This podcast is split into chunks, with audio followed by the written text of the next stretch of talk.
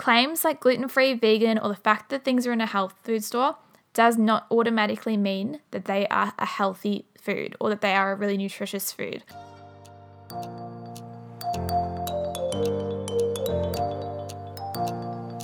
Hello, guys, welcome back to the Real Health Real Talk podcast. Today is a solo episode, and we're going to be talking about reading labels. Now, this is a topic that I split over two Ebony May Monday chats, a new segment that I've been doing on my Instagram, but I barely scratched the surface because I'm just doing one minute videos for that segment. So I thought today we're going to tie it all together and really dive into the nitty gritty of reading labels and what I think is really important.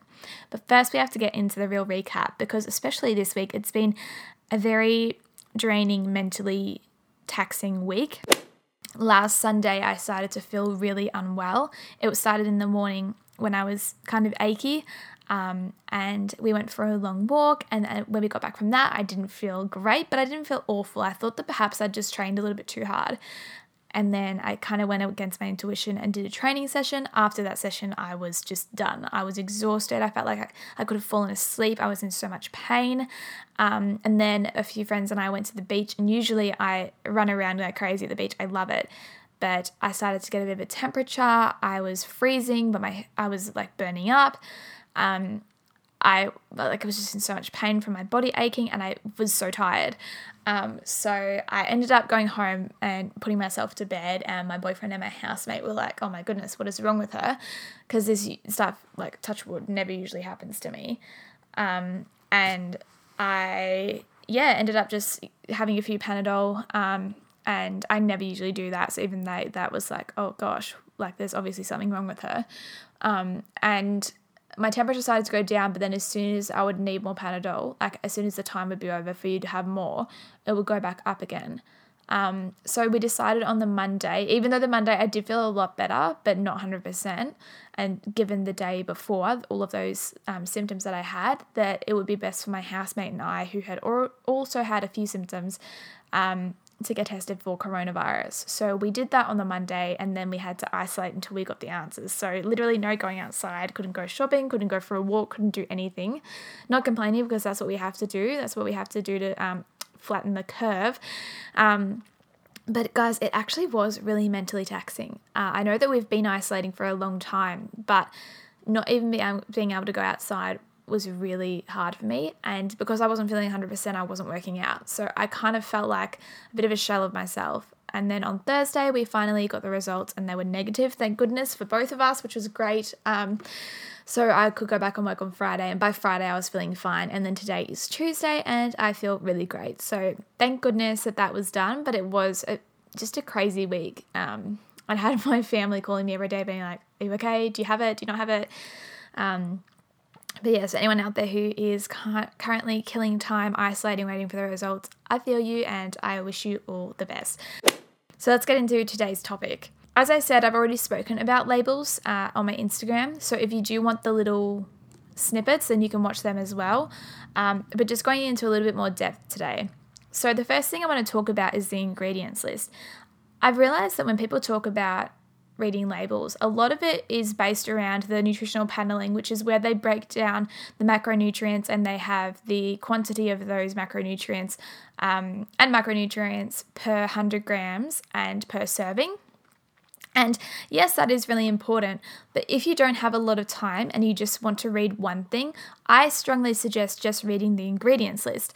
And the reason is because you get so much from the ingredient list. So, one, obviously, everything that's in there, you know all the additives, anything has to legally be listed. And the second thing is that you can tell what is the most plentiful in the product. And this is because ingredients are listed in descending order of quantity. So when you're purchasing a product because it contains a healthy ingredient, see where it is on the list. And if it's 10th, it's probably not going to have that much in it.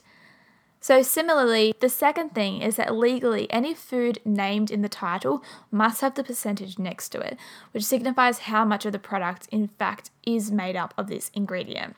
So, keep this in mind with your fruit juices or fruit drinks. And if you buy a juice or a green juice just because it has kale in it, make sure it's not just 1% kale and it's there for a name drop. Um, and that is a bit of a marketing flaw. You will find that brands uh, sort of name drop heroed ingredients or superfoods to try and and reel you in because you hear that that's healthy. But then if you turn it around and the sugar's the first thing on there and it's a low percentage for that hero ingredient, it's not really a true representation of the nutrients of that drink at all. And all of that you can tell from the ingredients list, which is I think is really great. So the third thing is that you want to be consuming foods with as little ingredients as possible. If there's a really long list made up of words that you don't understand, then I would suggest that it's probably not the best for you to consume. Um, and this is the third thing that you can tell also from the ingredients list. And that's what I love about being able to just look at the ingredients list. You can get so much out of it. The reason that you don't want to have a bunch of ingredients on the back when it goes into different flavorings and different additive, all different additives, is because the, it's going to be more refined or more processed. The more ingredients you put in there, the more processing that has had to be done to it to create that product. For example, if let's say that we've got a muesli bar and all it has is oats, honey, and some dried fruit combining that, that doesn't take much processing.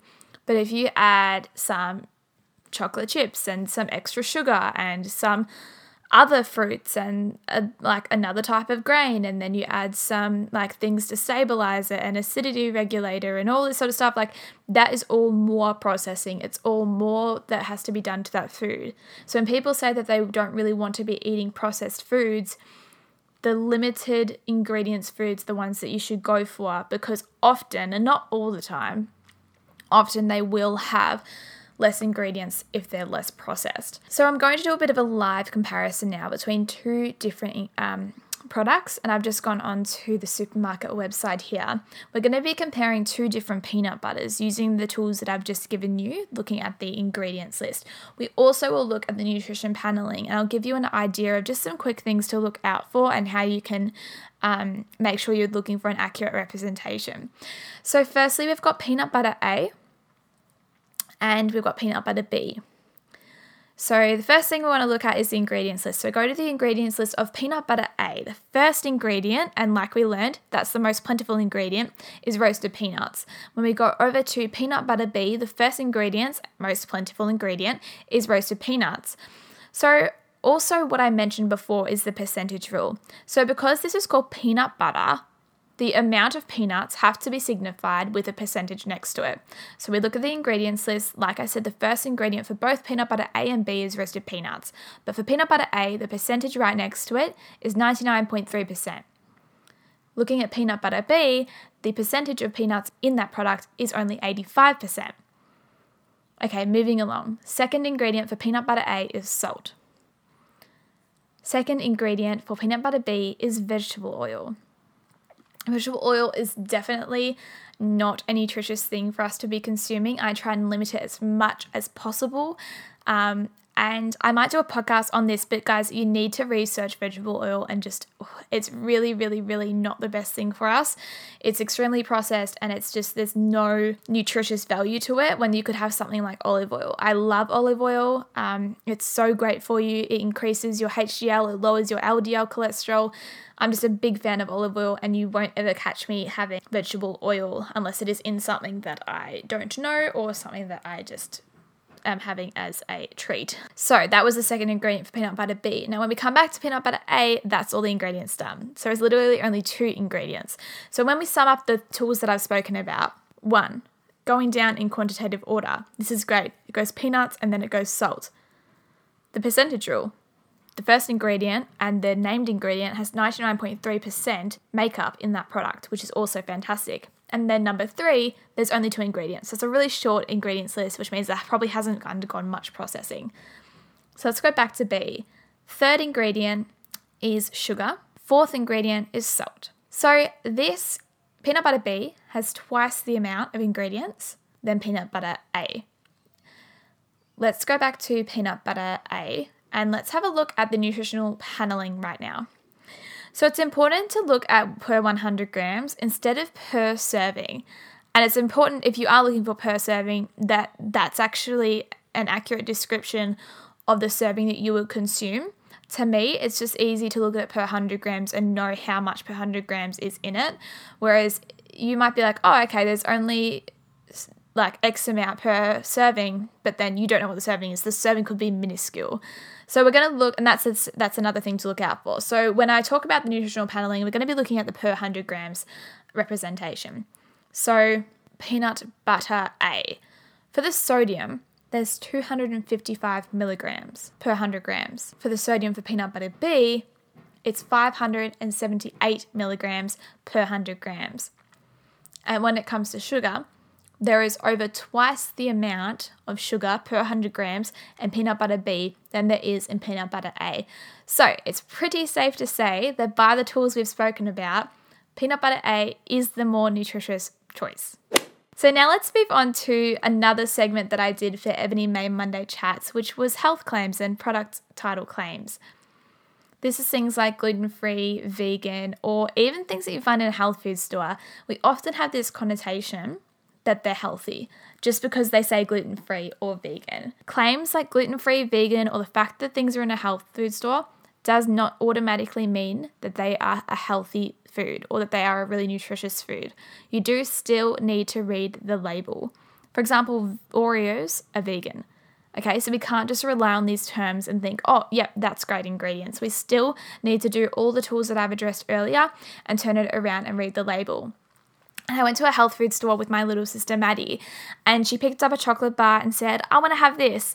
Um, and when I'd ex- I actually had to explain to her that it really, really wasn't a nutritious food and that it was fine for her to have it if she wanted a treat, but I didn't want her to think that she was eating nutritious food purely because it was from the health food store. And I turned it around and I showed her that the first ingredient, as we know, that's the most plentiful ingredient, was sugar, refined cane sugar.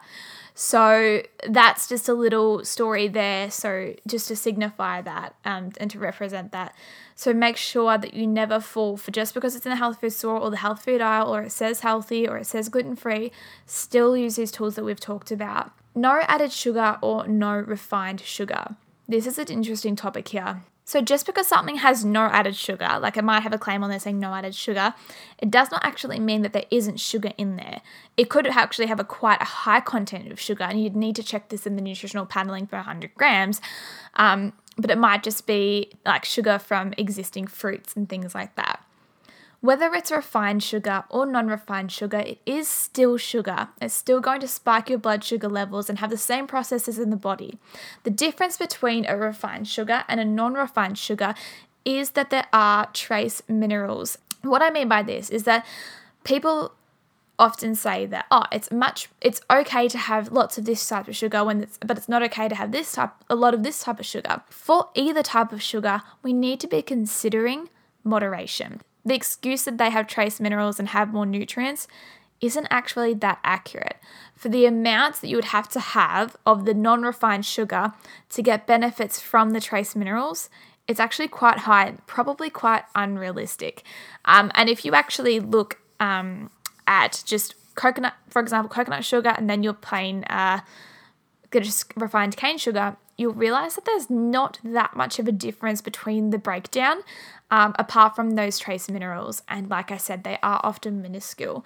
So I'm not trying to scare you. Obviously, it's better to have a piece of fruit than it is to have a Mars bar, but you still need to be considering moderation. Um, and don't just see a fruit bar and think that the fact that it says no added sugar, that it's got no sugar in it or the same for fruit juices okay? There still will be sugar in there it just might not it's just not necessarily added sugar. The next thing is sugar free this is a controversial topic amongst dietitians and nutritionists, and this is because there's been very little study and there's very little proof about artificial sweeteners. Um, and one thing that I do want to talk about is they do have a similar structure to sugar, and this is why they work the same in terms of the taste, and our taste buds recognize it as sweetness. But they are, and the thing that people like about them is it's really low calorie. But this is because the chemical structure is one that we can't actually break down and yield energy from. Whereas non artificial sugars, we can break them down and we can yield energy from them. So we are taking calories from them. I'm not here to say that they're good or bad, but I just think that until there has been some more robust study and research and more time, because it hasn't been around that long in the scheme of things. Um, and I, one thing I do think about is what's going to be coming out. Like we didn't used to, we used like there used to be advertising and we used to believe that smoking was good for us like that was a long time ago so when things like artificial sweeteners and like making food in chemical labs comes up, it makes me uneasy. I'm not particularly keen on ingesting things that my body doesn't actually recognize and can't break down. And that's just something to think about. So if you are drinking things because they're sugar free, please, please, please still read the labels. And although you might be fond of artificial sweeteners, for the low caloric intake, keep in mind everything else that is in there. And if it is a bunch of numbers and chemicals that you don't understand, please, please, please go with a different option. Even if it is a high sugar fruit juice with no added sugar, I'm doing that in air quotation marks, that's better for you because your body can actually understand it and your body actually recognizes it as food. I think the fact that it's a turn on for people that it's low calorie because your body can't break it down, that's confusing and scary to me. I don't want to put things in my body and ingest things that my body can't recognize. And I just don't think that's very good for your relationship with food or your relationship with your body. I don't think that putting things that aren't meant to be in your body in your body is showing it love. That's just my personal personal opinion on artificial sweeteners. Um, guys, in the show notes, I am going to link a link to foodstandards.gov.au, and it's a really helpful poster that breaks down labeling and it breaks down all the different things that you can look for on a product. But yeah, so this link is going to be really helpful if you want to learn more. It's a great website and a very reputable website. Um, but yeah, I really hope that this has helped you and I really hope you enjoyed it. And yeah, if you want to hear or see more from me, pop over to Ebony May Health at, on Instagram. And please, if you enjoyed this episode and you like the podcast, leave a rating or review. And thank you so much to everyone who has been sharing it on the Instagram stories. It honestly means the world. I really, really appreciate it. Enjoy the rest of your day, guys, and I will talk to you in the next episode.